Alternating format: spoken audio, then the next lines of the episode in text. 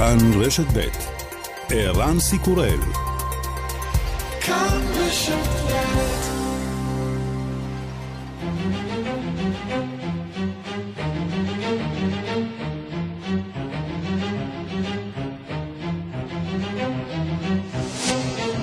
השעה הבינלאומית ארבעה עשר בספטמבר אלפיים ועשרים והיום בעולם. The World Health Organization now reports a record single-day increase in global coronavirus cases, saying that they are up by nearly three hundred eight thousand in just the last twenty-four hours. That according to Oracle. הגל השני כבר כאן ולא רק כאן בישראל. ארגון הבריאות העולמי מדווח על שלוש מאות ושמונת אלפים מאומתים חדשים ביממה האחרונה. ראש ארגון הבריאות העולמי טדרוס אדונם גברייסוס מתבונן בחוסר אונים בהתפשטות המחלה. And livelihoods have been lost. The global economy is in recession and social and political fault lines have been exposed. The average daily numbers of cases in the region is now higher than it was during the first peak in March. The pandemic is teaching all of us some painful lessons. This pandemic will end. but it will not be the last one. איבדנו פרנסה, הכלכלה העולמית במיתון וקווי השבר הפוליטיים והחברתיים נחשפו. מניין החולים באירופה גבוה מן השיא במרס. המגפה מלמדת את כולנו שיעורים כואבים. המגפה הזאת תסתיים, אבל היא לא תהיה המגפה האחרונה. התקשורת העולמית עוקבת בעניין אחר התפשטות המגפה בישראל. Israel has become the first country to announce a second national lockdown to combat the coronavirus. Israel is now set to enter a second nationwide lockdown starting this coming Friday. That just hours before the start of Rosh Hashanah, the Jewish New Year. To Israel now, where Prime Minister uh, Netanyahu has just announced a new covid nineteen lockdown amid a surge of new cases. מקום ראשון בגל השני, וזאת לא תחרות שמישהו רוצה לנצח בה. האם הסגר בארץ הקודש הוא שיעור גם לשאר מדינות העולם שממשיכות להידרדר במדרון? העיתונאי בוב וודוורד חושף פרשת ווטרגייט, מספר לרשת סי בי אס על הרעיון הארוך שקיים עם הנשיא טראמפ בחודש ינואר, ובו היה ברור גם לנשיא כיצד התפתח המחלה. His contacts in China told him this is going to be like the nineteen eighteen Spanish flu pandemic that killed six hundred seventy-five thousand people in this country. It was a stunning moment in the Trump presidency and I think in American history because he then went on to publicly dismiss the virus and he knew that this was a pandemic coming. And this is January twenty-eighth.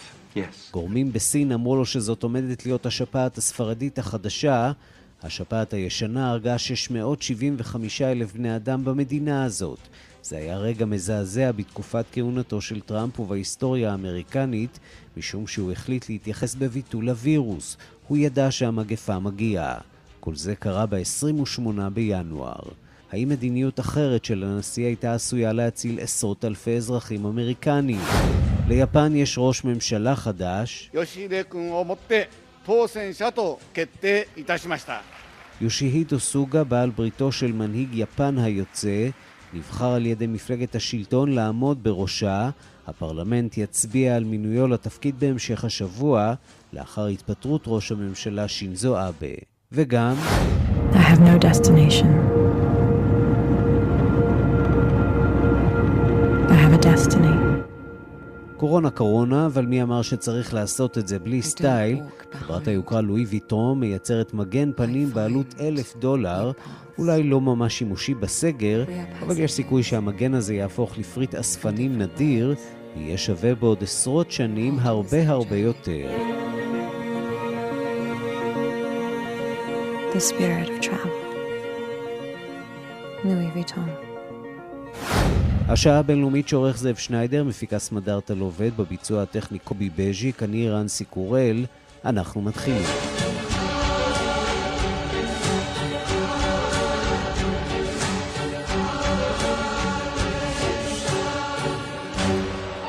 שלום רב לכם, אנחנו פותחים במערכת הבחירות בארצות הברית. הנשיא טראמפ ערך אמש עוד עצרת באולם סגור בנבדה, בניגוד להנחיות המושל ומערכת הבריאות, זאת בשעה שמניין מקרי הקורונה בארצות הברית עדיין גבוה גבוה מאוד. שלום לכתבנו בוושינגטון, נתן גוטמן. שלום ערן. עצרת שאפשר להניח מעוררת עוד לא מעט כעס, לפחות במחנה הדמוקרטי, שלפחות משתדל לא לקיים עצרות כאלה גדולות. כן, קודם כל ג'ו ביידן כמעט ולא מקיים עצרות בחירות, וגם כשכן זה מפגשים פתוחים והרבה יותר מצומצמים. דונלד טראמפ, אנחנו יודעים, פחות מאמין בדבר הזה. הוא עשה את העצרת הגדולה שלו בטולסה לפני כחודש וחצי, עצרת שבה כזכור פעיל רפובליקני מרכזי חלה בקורונה ומת אחר כך, אבל ורבים נדבקו. הם, הם חוזרים לעצרות באולמות הסגורים, הפעם בהנדרסון נבדה, בהשתתפות ככל הנראה יותר מאלף בני אדם, למרות שהמספר המלא לא נמסר עדיין. המושל המדינה אמר שמדובר בצעד לא אחראי, אבל הוא לא יכל למנוע את זה, לא היה בכוחו למנוע את זה, והנשיא טראמפ ואנשי צוותו פשוט לא התייחסו לעניין. היו כמה אנשים בקהל עם, עם, שעטו מסכות, בידוד חברתי לא היה, והנשיא פשוט במסגרת הגישה הכללית שלו, לפי, לפי המדובר במטרד או מדובר במגפה שכבר מאחורינו, הוא כמעט התעלם לחלוטין מהעניין הזה, בחר שוב ושוב לתקוף בנאום שלו את הדמוקרטים, מטבע הדברים, זו בכל זאת מערכת בחירות. אולי נשמע קטע מהדברים שלו, שבו הוא דווקא מגוון ותוקף לא רק את ביידן, אלא גם את קמלה האריס עמיתתו. And his vice president, by the way, how bad is she? She's the worst. You know, we're going to have a woman president someday. Not going to be her. Not going to be her. And that's no way to attain the office. We got in there because Sleepy Joe couldn't handle it anymore. כן, היא נוראית, הוא אומר על קמלה האריס. יום אחד תהיה נשיאה אישה, אבל זאת לא תהיה היא, אומר דונלד טראמפ לקהל המריע. הוא אגב מקיים עכשיו כמה עצרות בחירות, ונבדה נחשבת למדינת מפתח במאבק הזה. אך אם נחזור אבל לעניין הקורונה, אחד הדברים שקורים ושקצת יותר מעניינים זה ש מי שמסתמן אולי כאיש המקצוע שעומד נגד ומנסה לעצור כל הזמן את ה, את ה, את הקו הזה שמוביל דונלד טראמפ, הוא כמובן דוקטור אנתוני פאוצ'י, מומחה הבריאות, בריאות הציבור מספר אחד שמוביל את המאבק הזה, ואחרי שבהתחלה הוא עמד רוב הזמן בצד ורק רטן בשקט כשהוא שמע את טראמפ מדבר, עכשיו הוא נפתח יותר, מזהיר את הציבור יותר, לעתים אפילו מביע חילוקי דעות פומביים ביחס לגישתו של הנשיא טראמפ. ואתמול למשל בראיון לרשת סי אן אן, הוא נשאל בסופו של דבר, למי צריך להאמין? לנשיא טראמפ שאומר שהמגפה כבר כמעט מאחורינו, או לך שאתה מזהיר כל הזמן שאנחנו בעיצומה של התפרצות מאוד חמורה? הנה מה שהוא אמר. You know, I mean, I, I, I don't want to answer me or the president. I say, look at the data. The data speak for themselves. You don't have to listen to any individual. And the data tells us that we're still getting up to forty thousand new infections a day and one thousand deaths. That's what you look at. Look at the science, the evidence, and the data, and you could make a pretty easy conclusion. כן, אז, אז לא רוצה להגיד למי להאמין, לי או לנשיא טראמפ, אבל תסתכלו על הנתונים, והנתונים האלה מראים על כך שיש לנו כ-ארבעים אלף מקרי הדבקה חדשים מדי יום, כ-אלף מתים מדי יום. הנתונים האלה אומרים לכם למי להאמין, אומר דוקטור פאוצ'י. והנשיא טראמפ צפוי לבקר היום בקליפורניה, שם הוא אמור להתרשם מקרוב על נזקי שריפות הענק, וגם זה כמובן עניין פוליטי. כן, זה עניין מאוד פוליטי, כי הם, בתוך כל המשבר הכלכלי והמגפה והמהומות ברחוב, קצת שכחנו מהעניין הזה של התחממות גלובלית, של שינוי האקלים, שהם הפך להיות איום מאוד ממשי. וכשאנחנו מסתכלים על השריפות הנוראיות האלה בקליפורניה, בכלל אורך החוף המערבי, רבים אומרים, תראו, זאת העדות לכך שאנחנו נמצאים בעיצומו של משבר נוסף, וזה משבר האקלים, הדבר הזה שדיברנו עליו כל כך הרבה, באמת קורה עכשיו, ובאמת מחריב את הערים שלנו. אנחנו שומעים את זה מראשי ערים, מהמושל בקליפורניה. מצד שני, יש את הנשיא טראמפ, שהוא גם במידה מסוימת מכחיש אקלים, וודאי שלא רואה את הקשר שבין ההתחממות הגלובלית לבין שריפות היער במערב, והביקור שלו היום בעצם יאמת אותו. עם המציאות הזאת. במקביל גם ג'ו ביידן צפוי לשאת נאום בנושא הזה. ביידן אימץ תוכנית די מקיפה של הצד הפרוגרסיבי למאבק בשינוי האקלים. הנשיא טראמפ רואה בשריפות האלה בעיקר הם תוצאה של ניהול יערות כושל של הם, הדמוקרטים בקליפורניה, שגורם לזה, והנושא הזה עכשיו, נושא בוער תרתי משמע, עולה לכותרות עוד פעם. נתן גוטמן, כתבנו בוושינגטון, תודה. תודה רבה.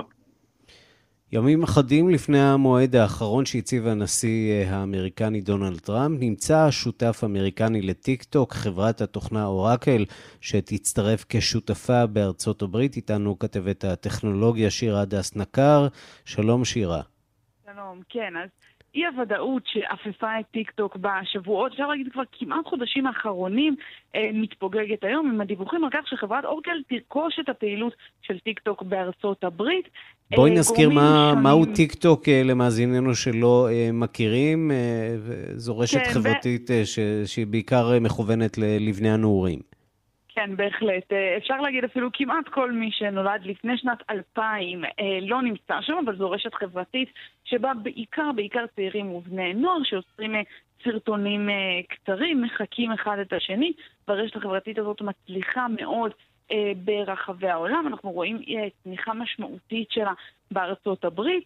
מקור הרשת החברתית טיקטוק הוא בסין, בחברת ByteDance, שמחזיקים בעצם אפליקציה מקבילה לקהל הסיני, והיא מצליחה מאוד גם בסין, גם ברחבי העולם, גם אצלנו כאן בישראל. הצעירים בהחלט נמצאים שם, וגורמי ממשל בארצות הברית ובראשם טראמפ מאוד לא אוהבים את השליטה הסינית ברשת החברתית הזאת שהולכת וצוברת תאוצה, וגם מאוד מודאגים ממעבר מידע של משתמשים אמריקנים דרך סין. בעצם אומרים שזו פגיעה אה, בביטחון ובפרטיות אה, של המשתמשים, והם הציבו אולטימטום אה, לטיקטוק בארצות הברית, ודרשו מהם למכור את פעילות החברה לחברה אמריקנית, בעצם אה, מתוך הנחה שזאת תהיה אה, ערובה, ערובה לביטחון המשתמשים ברשת החברתית. והיום אנחנו שומעים את אותם דיווחים שמגיעים בארצות הברית, לפניהם אורקל תהיה שותפה טכנולוגית של ByteDance, ותנהל את כל הפעילות הטכנולוגית והדאטה, המידע של טיקטוק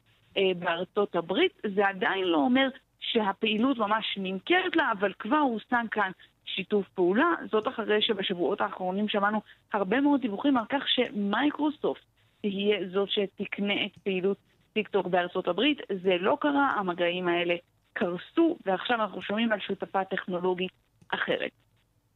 שירה דשנקר, תודה. תודה רבה.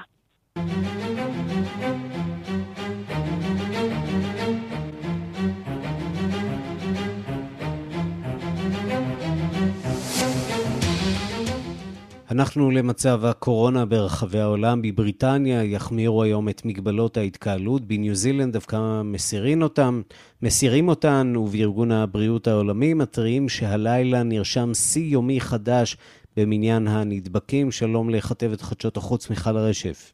שלום ערן. כן, אז הולכים לסגרים אולי... גם במקומות אחרים ברחבי העולם אפשר להניח. הולכים למגבלות קצת יותר מחמירות, מיד נרחיב בזה. בואו נתחיל קודם בעדכון של ארגון הבריאות העולמי, ולפיו ב-עשרים וארבע השעות האחרונות התגלו ברחבי העולם שלוש מאות ושבעה אלף תשע מאות ושלושים נדבקים חדשים בנגיף קורונה. אנחנו מדברים על שיא חדש במספר מקרי ההידבקות היומי, ומספר המאומתים בעולם עומד כעת על יותר מ-עשרים ותשעה מיליון בני אדם. מספר המתים מהנגיף על יותר מ-תשע מאות עשרים וארבעה אלף. הודו היא המדינה שבה שיעור הנדבקים היומי הגבוה ביותר בעולם, אבל עלייה בתחלואה אנחנו רואים גם ב-חמישים ושמונה מדינות נוספות, ובהן ארגנטינה, אינדונזיה, מרוקו, ספרד ואוקראינה. דווקא בארצות הברית ובברזיל, המדינות שבהן שיעור התחלואה מאוד מאוד גבוה, נרשמה ירידה במספר הנדבקים בשבועות האחרונים.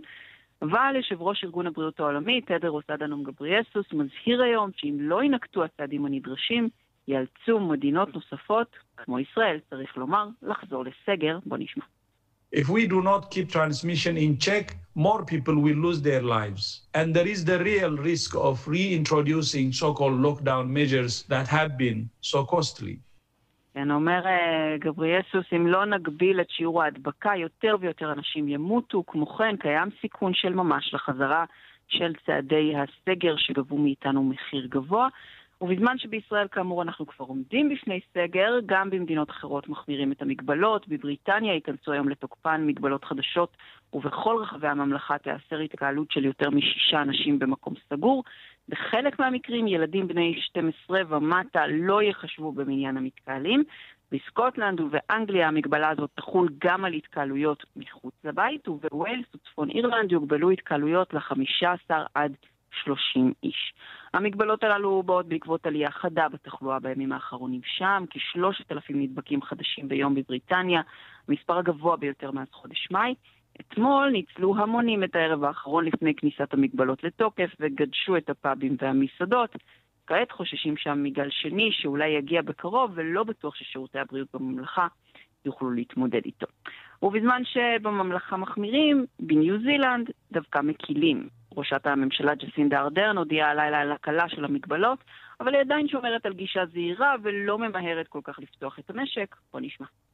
Advice put to us today suggests we should be cautious about moving to level one immediately, and that it would be prudent to continue to monitor case numbers for a short while longer. That's why, on the advice of the Director General, שהתריעו כי עלינו להיות זהירים ועדיין לא לעבור לשלב מספר אחת ולהמשיך לעקוב אחר מספר מקרי ההדבקה לתקופה קצרה נוספת.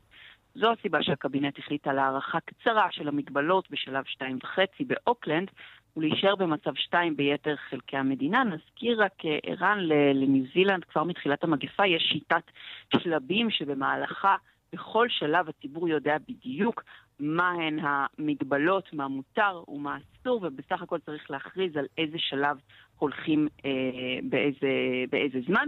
המשמעות אה, של ההכרזה של אה, ארדרן כרגע היא שבאוקלנד עדיין יוגבלו ההתקהלויות לעשרה בני אדם, וביתר המדינה יכולים להתקהל עד מאה איש. כמו כן הוחלט כי המגבלה על מספר האנשים שיכולים לנסוע בתחבורה הציבורית תבוטל, אבל הנוסעים עדיין יידרשו לעטות מסכות. ארדרן הודיע כי גם בשבוע הבא תיבחן האפשרות להעביר את כל חלקי המדינה למעט אוקלנד לשלב הראשון בתוכנית, שכולל כאמור מגבלות מינימליות על תנועה ושמירת מרחק. שם לפחות רואים נקודת אור בהמשך. ממש כמו אצלנו, לא? כמעט. כמעט. תמונה הפוכה, אולי. מיכל רשף, תודה. תודה, ערן. השעה הבינלאומית, אנחנו לבלרוס, שם נמשכות ההפגנות נגד הנשיא לוקשנקו. אתמול עצרה המשטרה מאות מפגינים במרכז מינסק, ובינתיים המריא לוקשנקו לרוסיה, שם ייפגש היום עם הנשיא פוטין. שלום לכתבנו במזרח אירופה, ניסן צור. שלום ערן. תמונת מצב. כן, אז גם אתמול, כמו בכל יום ראשון מאז הבחירות ב-תשיעי באוגוסט, התכנסו עשרות אלפים מתושבי בלרוס במרכז מינסק, גם בערים אחרות אתמול בבלרוס, ההפגנות די מתפשטות גם לערים אחרות, וכמובן קראו לנשיא לוקשנקו להתפטר. התפתחו במהלך ההפגנות האלה גם הרבה מאוד עימותים אלימים מול כוחות גדולים מאוד של שוטרים שהתפרסו במינסק לקראת ההפגנה, ובמהלך העימותים האלה נעצרו אתמול רק ארבע מאות מפגינים. לטענת רבים מהמפגינים, המשטרה אתמול הפגינה אלימות יוצאת דופן, גם לעומת הפגנות קודמות, כולל הקאה של מפגינות ואפילו מפגינים קשישים. אגב, פרט מעניין שאפשר להזכיר הוא שיש קרב גרסאות בין מארגני ההפגנות, שטוענים כי בהפגנה אתמול לקחו חלק כמעט מאה אלף בני אדם, לעומת משרד הפנים הבלרוסי שטוען כי בהפגנות בכל בלרוס אתמול השתתפו לא יותר מ-שלושת אלפים בני אדם בלבד.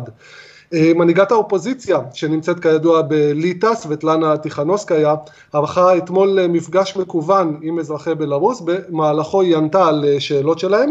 בסופו של האירוע הזה, האירוע המקוון הזה, היא גם קראה לכוחות הביטחון של בלרוס להצטרף למפגינים ולנטוש את לוקשנקו. אפשר לשמוע את מה שאמרה טיכנובסקיה. Мне кажется, сейчас самое время принять для себя решение. Скоро после попытки незаконной инаугурации Лукашенко. מה שאומרת טיכנובסקיה זה שאני סבורה שכעת זה הזמן עבור כל אחד להחליט עבור עצמו. בקרוב, אחרי ניסיון ההכרזה הלא לגיטימי של לוקשנקו על עצמו כנשיא, הלגיטימיות הזו תחדל לחלוטין להתקיים, וכעת אנשי כוחות הביטחון צריכים לבצע החלטה, האם הם מחליטים להתייצב לצד האזרחים ולצד החוק. זה הזמן עבורם להכריז, כי הם עומדים לצד האזרחים הבלרוסים, כך אומרת אתמול טיכנוסקיה.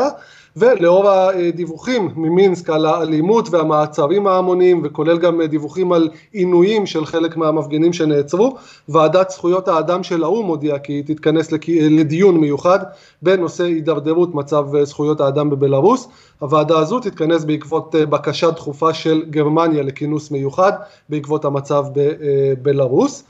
וכמו שהזכרת, הנשיא לוקשנקו, אז הוא עצמו המריא היום בבוקר לרוסיה, ואמור להיפגש היום אחר הצהריים עם הנשיא פוטין, הידיד הקרוב ואולי האחרון שלו עדיין בין מדינות אירופה.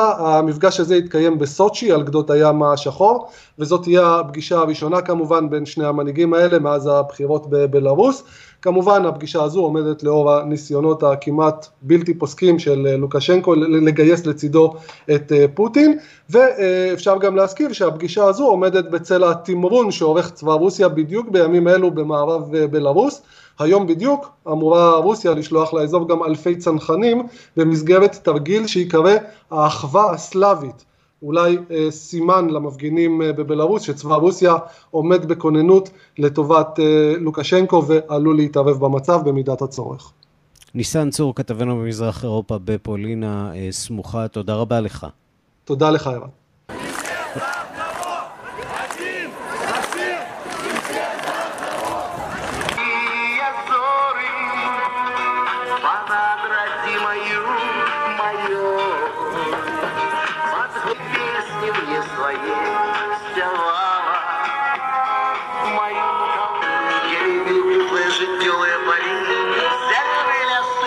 וכך זה נשמע אתמול בהפגנת הענק במינסק נגד הפגישה בין הנשיא פוטין לנשיא לוקשנקו בסוצ'י. בבלרוס כאמור אין שום סימן לסיומה או להסתלקותה של המחאה הנרחבת נגד הנשיא לוקשנקו, מחאה שנמשכת כבר יותר מחודש. הנשיא לוקשנקו עצמו, אמנם הלגיטימציה שלו הולכת ומתערערת, אבל הוא סופג ביקורת חריפה, וגם הוא סופג ביקורת חריפה מבית ומחוץ, והוא זקוק כמובן לתמיכת האחות הגדולה ממזרח רוסיה כמובן.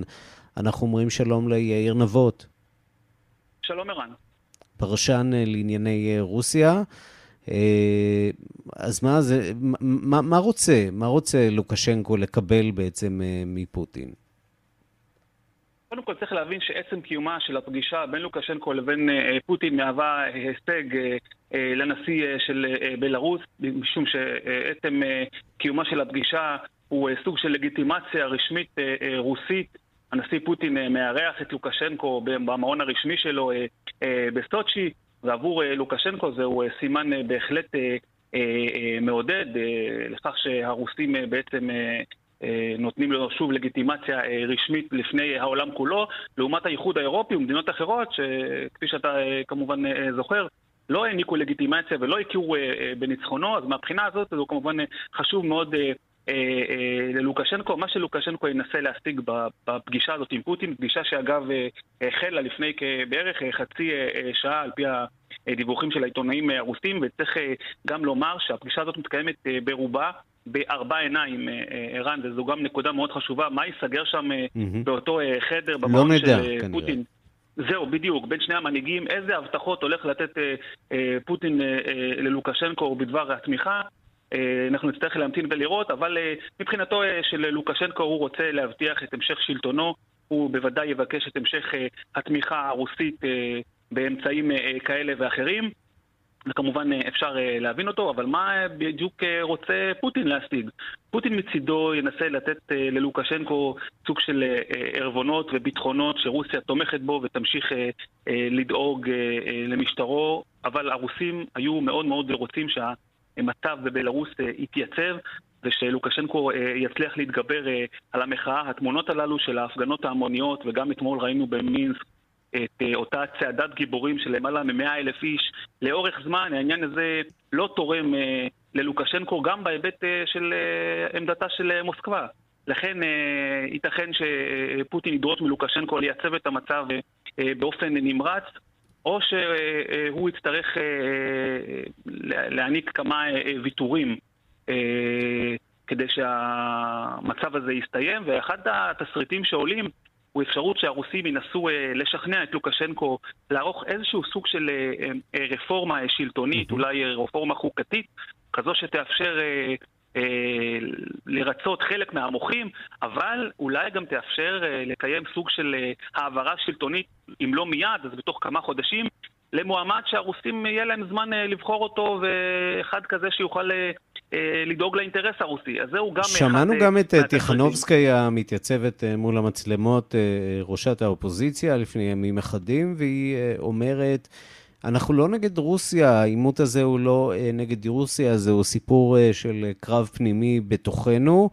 יכול להיות שיש פה קריצה לרוסיה שאפשר אולי לסגור על עסקה אחרת עם האופוזיציה הבלרוסית. בהחלט, בהחלט, זו נקודה מאוד חשובה, משום שכפי שציינת, מן הרגע הראשון שהמחאה החלה, ראשיה ומנהיגותיה טרחו להעביר מסרים, אגב, לקרמלין בדרכים כאלה ואחרות, שאין להם שום עניין נגד רוסיה. המחאה היא אך ורק נגד משטרו של לוקשנקו, והן אפילו מוכנות כמובן לכבד את האינטרס הרוסי, אין להם שום עניין בהצטרפות מהירה ומיידית, כמובן לא לנאטו וכמובן לא לאיחוד האירופי, והמטרה של המהלך הזה הייתה כמובן להרגיע את מוסקבה ולנסות ליצור איזשהו גשר עם הממסד הרוסי, אבל הניסיון הזה, לפי מה שאנחנו יודעים, נכשל לחלוטין. כל הדוברים הרשמיים של רוסיה, החל מדובר הקרמלין דימיטרי פסקוב, דרך שר החוץ סרגי לברוב, כולם דחו, לפחות באופן רשמי, את אותן...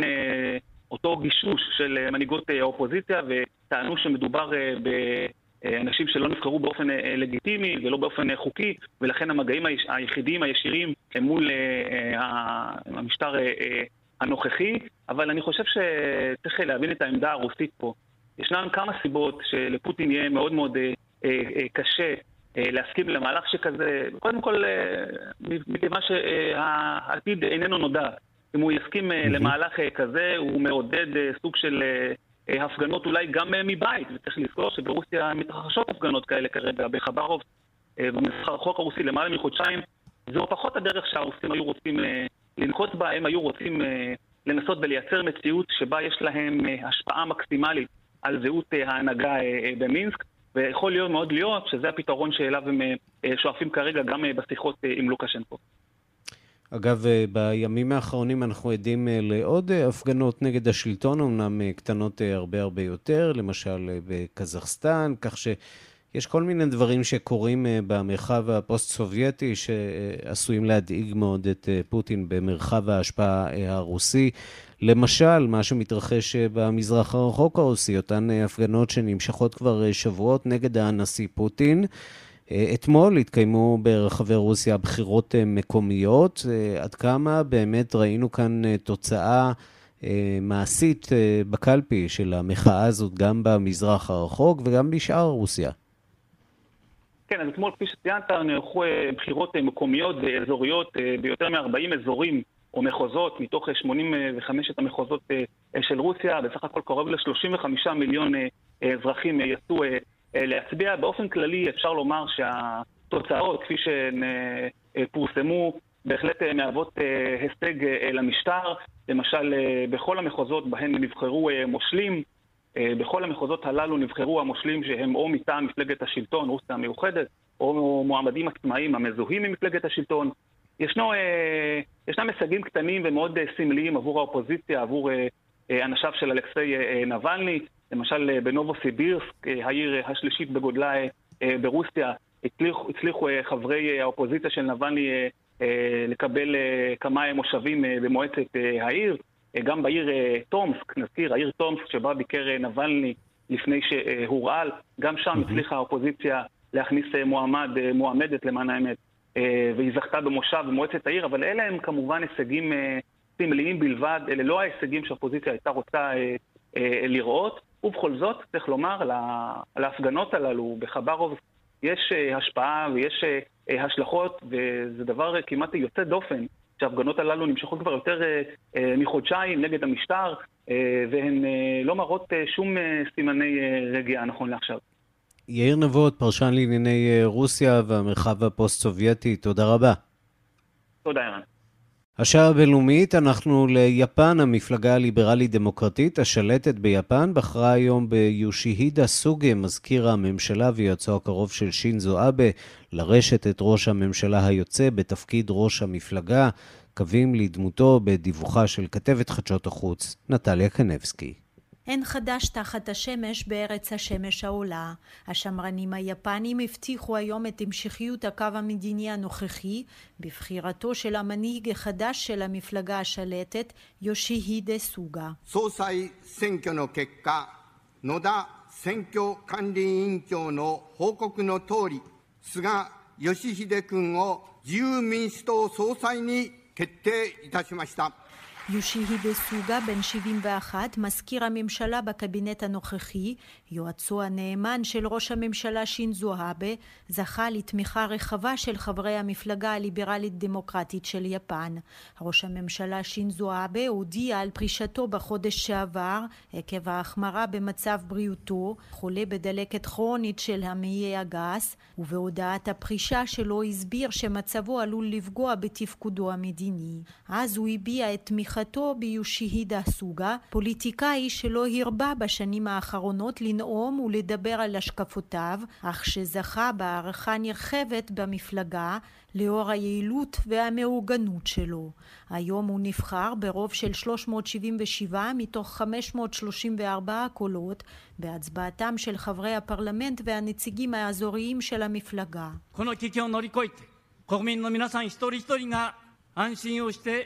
安定をした生活をすることができるように そのためには עלינו לעבור את המשבר הנוכחי כדי שכל אזרח יפן יוכל להרגיש בטוח ולחיות חיים יציבים. כדי להשיג את המטרה הזאת, עלינו להמשיך בצעדיו של ראש הממשלה שינזו אבה ולקדם אותם. אני מאמין שזאת משימתי, אמר סוגה לאחר שנבחר לראשות המפלגה. ראש הממשלה היוצא אמר מצידו שהוא גאה במאמצים שנעשו בשמונה השנים האחרונות מאז בחירתו ב-אלפיים ושתיים עשרה.このなな間違いないこの思いを皆さんと今日一つにできたのではないかと思います。令和時代に最もふさわしいלא היה לי ספק שסוגה יהיה המנהיג החדש של המפלגה, ואני חושב שהוא מאמין באותם הדברים. לדעתי הוא המנהיג המתאים ביותר למפלגה הליברלית-דמוקרטית בעידן הזה, טען שינזו אבה. ביום רביעי הפרלמנט צפוי לאשר את מועמדותו של סוגה לראשות הממשלה, כי למפלגה השלטת יש בו רוב. לדעת הפרשנים, סוגה הוא המועמד האידיאלי להמשיך את מדיניותו של אבה, לפחות עד הבחירות הכלליות בספטמבר בשנה הבאה. הכוונה של ראש הממשלה היוצא הייתה שהשינוי הזה לא יגרום לזעזוע במפלגה בתקופה הקשה הזאת למדינה. על רקע מגיפת קורונה, יפן חווה כעת את המשבר הכלכלי החמור בתולדותיה. לממשלה הנוכחית יש מיזמים ארוכי טווח שראש הממשלה החדש יוכל להמשיך בצורה יציבה. ובעוד שנה, סבורים רוב הפרשנים, השמרנים היפנים יבחרו אולי במישהו צעיר ודינמי יותר.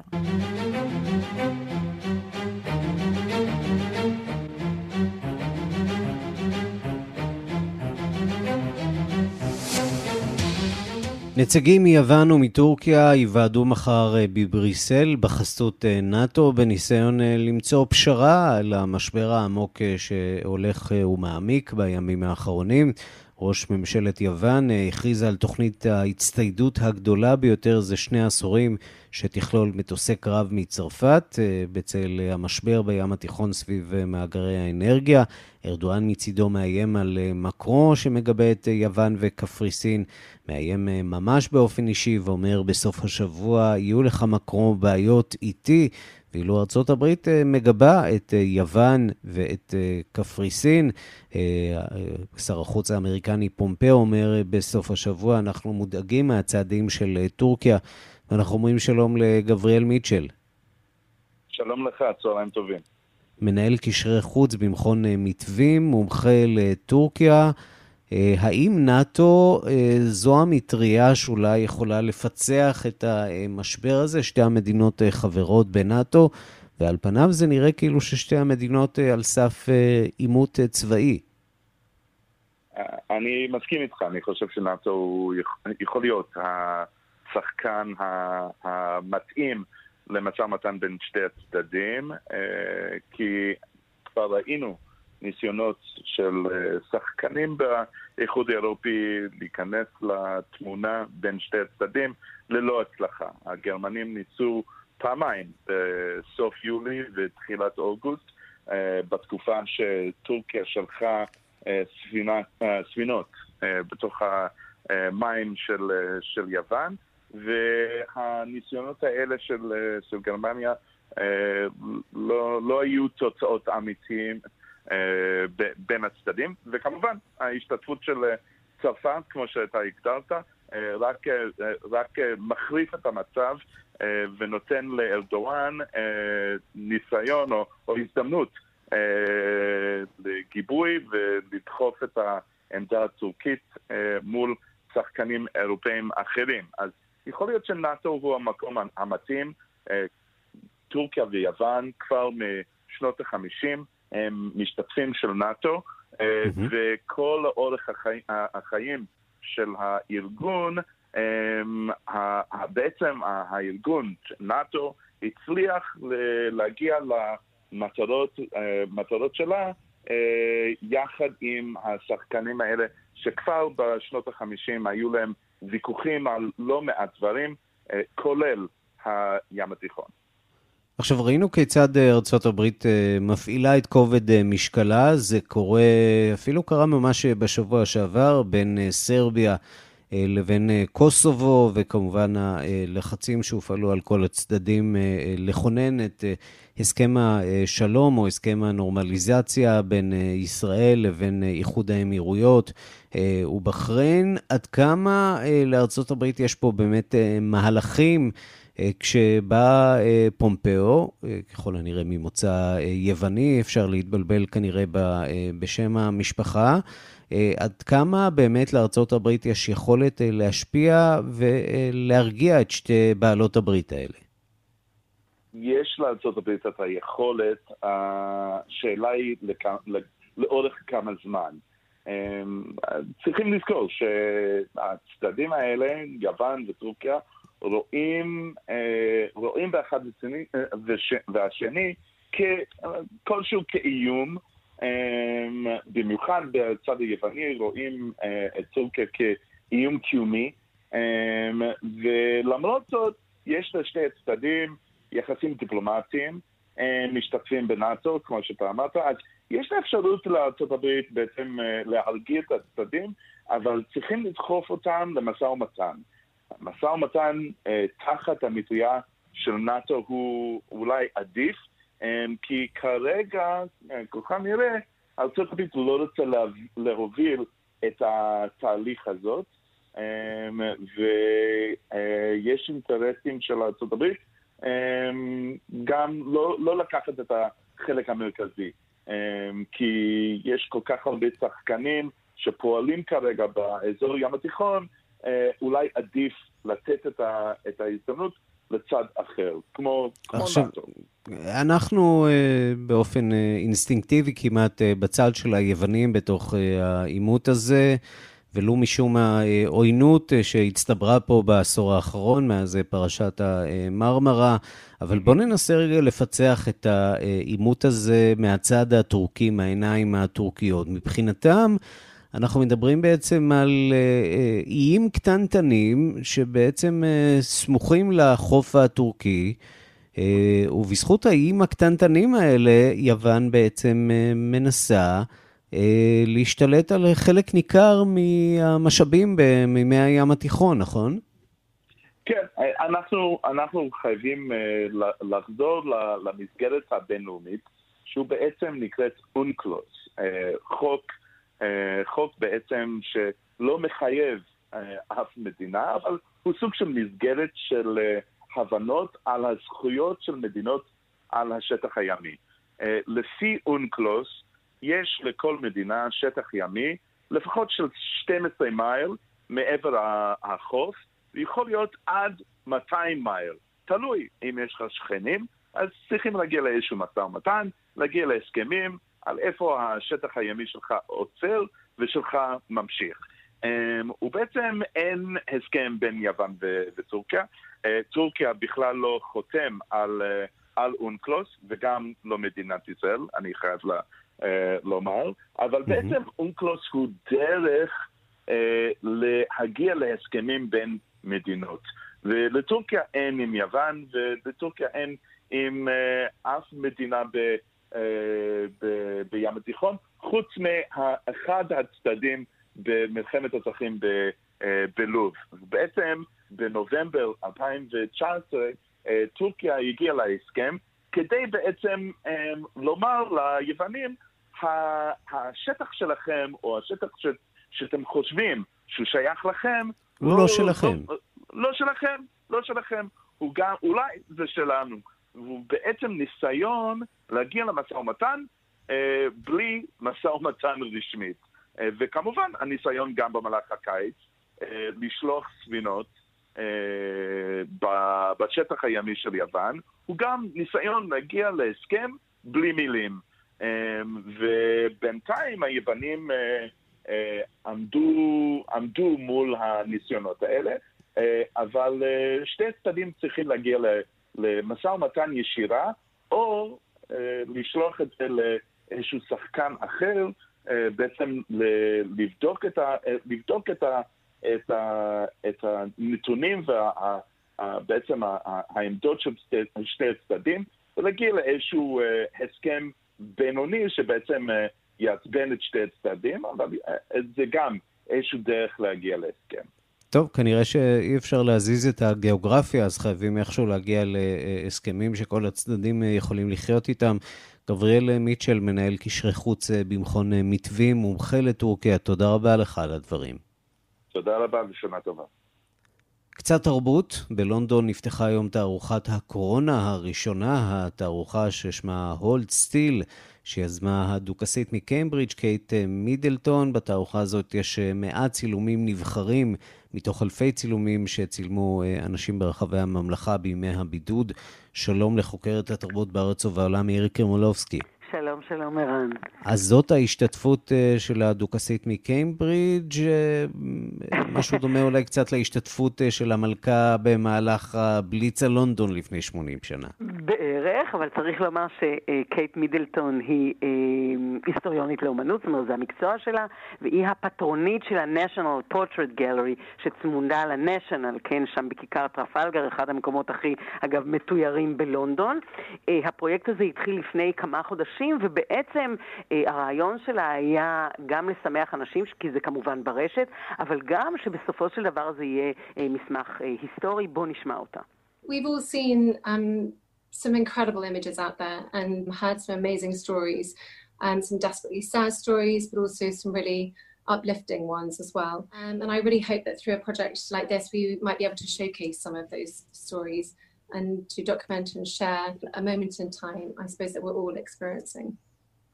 כן, רגע בזמן שכולנו חווים אותו. אגב, נשלחו לתחרות שלושים ואחד אלף צילומים ונבחרו רק מאה, שכאמור אפשר לראות באתר של ה-National Portrait Gallery. אני בדיוק מביטה על תמונה נפלאה של כנסייה נהדרת בעיר באנגליה, שעומד רק המטיף, ועל ה-benches, על הספסלי עץ, צילומים של הצעירים, מבוגרים, כל מי שזה המקום שלו, כמו בבית כנסת אצלנו, שהיה צריך לשבת כאן במקום. כמובן צילומים של אנשי ה-אן אייץ' אס, צילום נחמד מאוד של שתי אחיות במסכות, כמובן, אה, כאשר הן מחזיקות ביד, איך הן נראות כשהן בלי מסכות, איך הן נראות אה, בעידן אחר. גם צילומים מחמירי לב, אתה יודע שאתה בטח מכיר אולי באופן אישי, אה, הצילומים האלה של נכדים שיכולים לחבק את הסבים רק דרך חלון, אה, גם צילום של ילד אה, חולה בסרטן, שלא יכול להיפגש עם המשפחה, וגם הוא על יד החלון מחייך למשפחה שלו. צילומים שהם כנראה משקפים תמונת מצב גלובלית, ושהרבה מאוד אנשים יכולים להתחבר אליהם, בוודאי במציאות שלנו כאן בישראל. מירי קרמולובסקי, חוקרת התרבות בארץ ובעולם, תודה. תודה, ערן. ועד כאן השעה הבינלאומית מהדורת יום שני, העורך הוא זאב שניידר, המפיקות סמדארט הלובד ואורית שולץ, הטכנאים קובי בז'יק ושמעון דוקרקר, אני ערן סיקורל, אחרינו רגעי קסם עם גדי לבנה, אנחנו נפגשים שוב בשתיים לפנות בוקר בשידור החוזר, וגם מחר בשתיים בצהריים עם מהדורה החדשה של השעה הבינלאומית. אנחנו מזמינים אתכם להתעדכן עשרים וארבע שעות ביישומון של כאן, שם תוכלו לשמוע ולמצוא את כל הכתבות, הפרשנויות ומהדורות הרדיו והטלוויזיה, וגם בדף הפייסבוק של כאן ב', פעיל מאוד, כדאי לכם. ועד אז אפשר ליצור איתנו קשר בכתובת הדואר האלקטרוני בינלאומית את כאן נקודה או אר ג'י נקודה איי אל. להתראות.